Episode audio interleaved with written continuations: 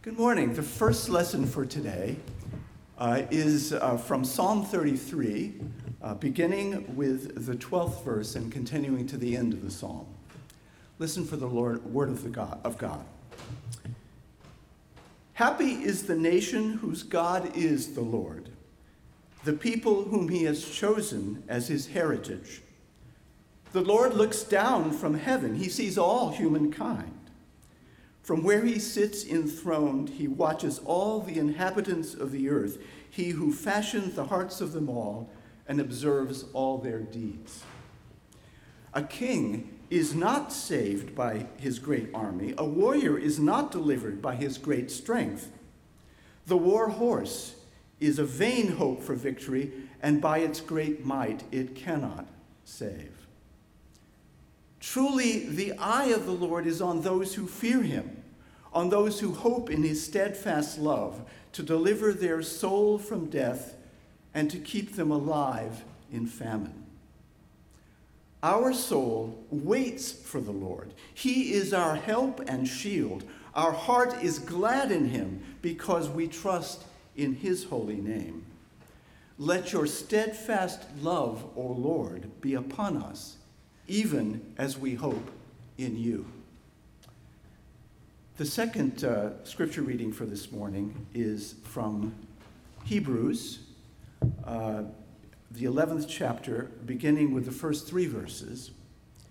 Now, faith is the assurance of things hoped for, the conviction of things not seen. Indeed, by faith, our ancestors received approval. By faith, we understand that the worlds were prepared by the Word of God, so that what is seen was made from things that are not seen. And now moving to verse 8. By faith, Abraham obeyed when he was called to set out for a place that he was to receive as an inheritance. And he set out not knowing where he was going. By faith, he stayed for a time in the land he had been promised, as in a foreign land, living in tents, as did Isaac and Jacob, who were heirs with him of the same promise. For he looked forward to a city that has foundations, whose architect and builder is God. By faith, he received power of procreation even though he was too old, and Sarah herself was barren because he considered himself faithful. Uh, he considered him faithful who had promised. Therefore, from one person, and this one good is dead, descendants were born, as many as the stars of heaven and as the innumerable grains of sand by the seashore. All of these died in faith without having received the promises but from a distance they saw and greeted them. They confessed that they were strangers and foreigners on the earth. For people who speak in this way, make it clear that they're seeking a homeland. If they had been thinking of the land that they had left behind, they would have had opportunity to return. But, but as it is, they desire a better country, that is, a heavenly one. Therefore, God is not ashamed to be called their God.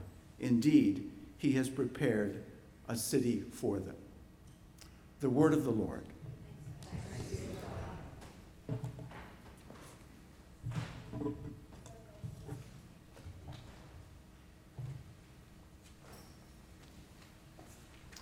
Let us pray together.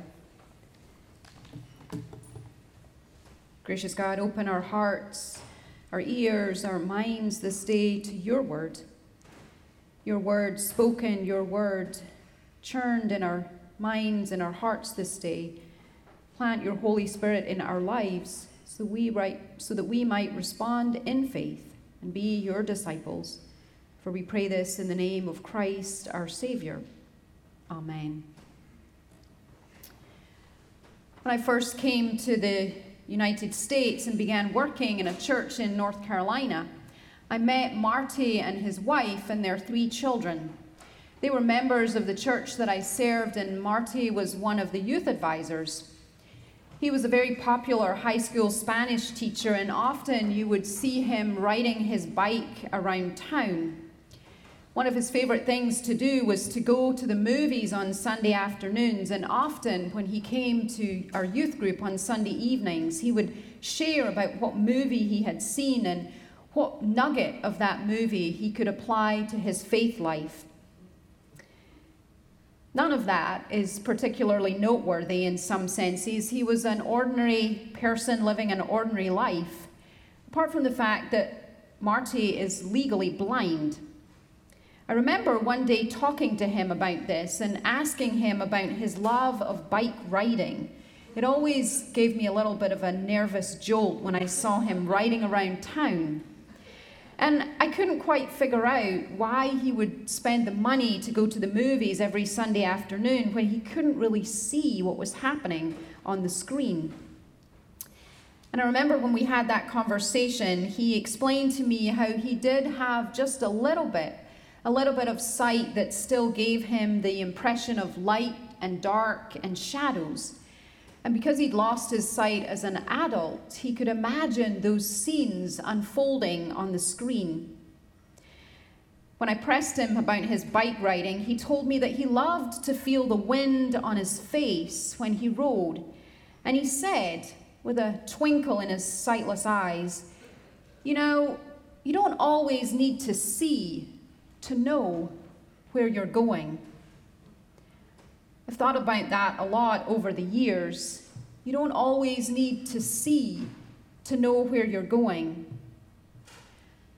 Our reading from Hebrews today highlights some of the great men and women of our faith. I invite you this afternoon to go home and to read the whole chapter because it talks about the lives of some of those Old Testament and New Testament characters.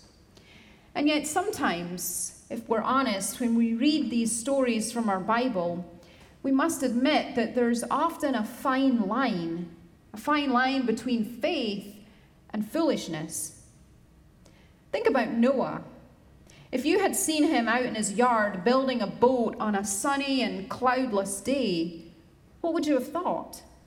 If you had listened to him tell his tale of an impending storm and a flood and the need to gather up two of each animal, how would you have reacted? Or, about, or what about Sarah? If she, had, if she had come to you and told you the words of those strangers who'd come to visit, how would you have responded to her? Would you have gone home and started knitting a baby blanket? Or would you have wondered if perhaps in her old age she was getting a little confused. What about if you had been standing at the edge of the Red Sea when Moses arrived with the Israelites in tow, and having watched them get safely to the other side, how would you then have explained the fact that the waves crashed over the top of the Egyptians? Over and over again, we read the stories of the people of the Bible stories that we are familiar with, but if we're honest, stories that really don't make a lot of sense to us. Their actions don't make sense. They don't hold up to scrutiny. They aren't logical. They aren't rational. They aren't practical. And yet, it's their names that are held up in Hebrews. It's their pictures that are on the Hall of Fame, if you like. It's their lives that we are supposed to hold up in high regard and emulate. It's their stories that are supposed to inform our story, challenge us, and inspire us in the things of our lives.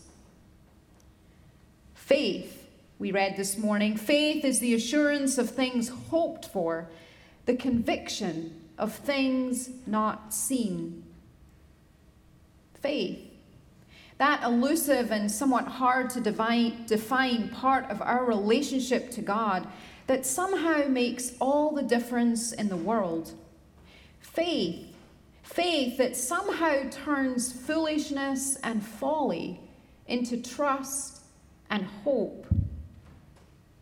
Tom Long says that faith possesses in the present what God has promised in the future.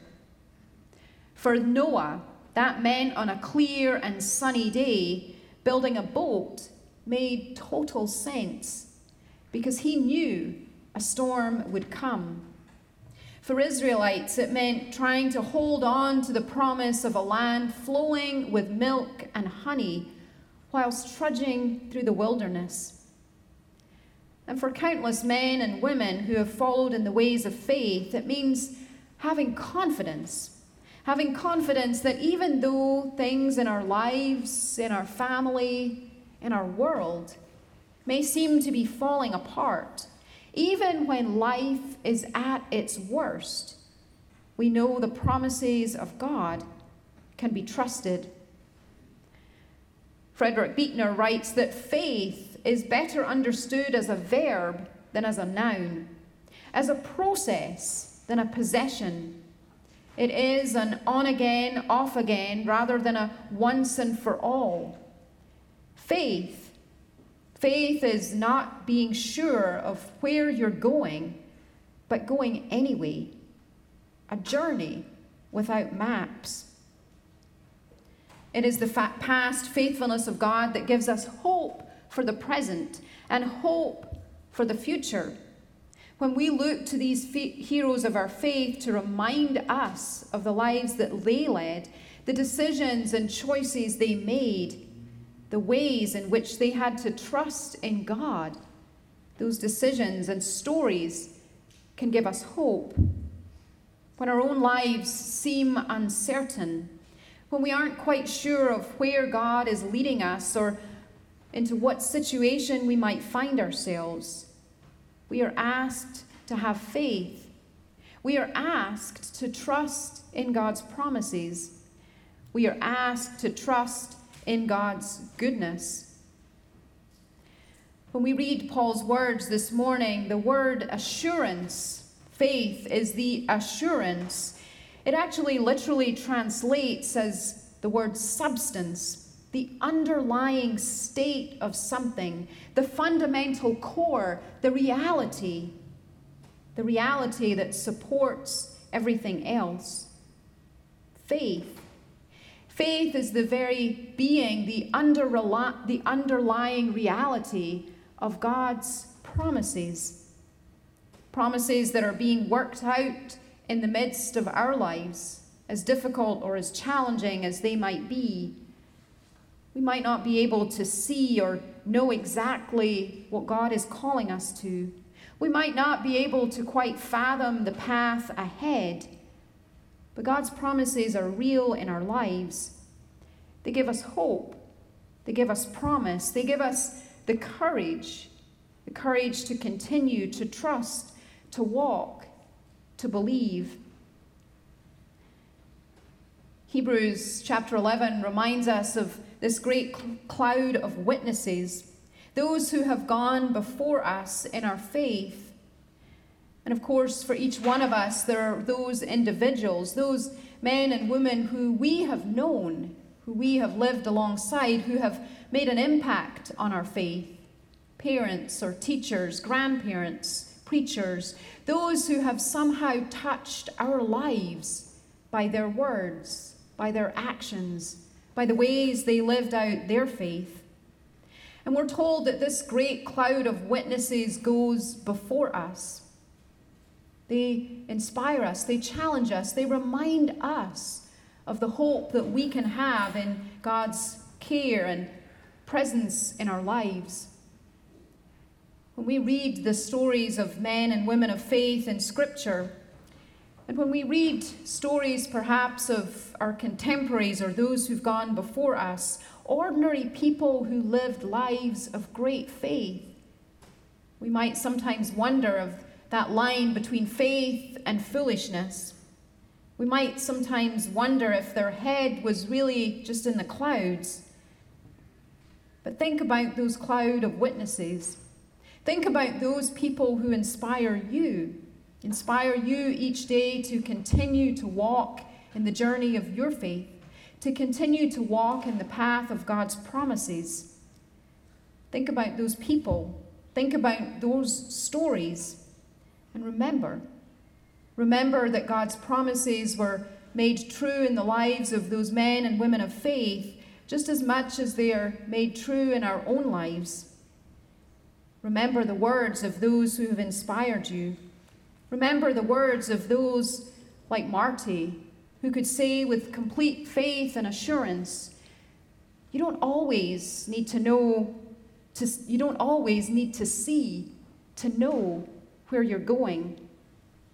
Trust that on your journey, God goes before you, that God comes behind you, that God is on your right and on your left. And may that give you hope. May that give you promise. And may that give you courage to live the way God calls you to live, to walk in faith, just as our brothers and sisters before us have done. And may we be an inspiration to others so that others one day may look to our lives and see that faith lived out. In the name of the Father, and of the Son, and of the Holy Spirit. Amen.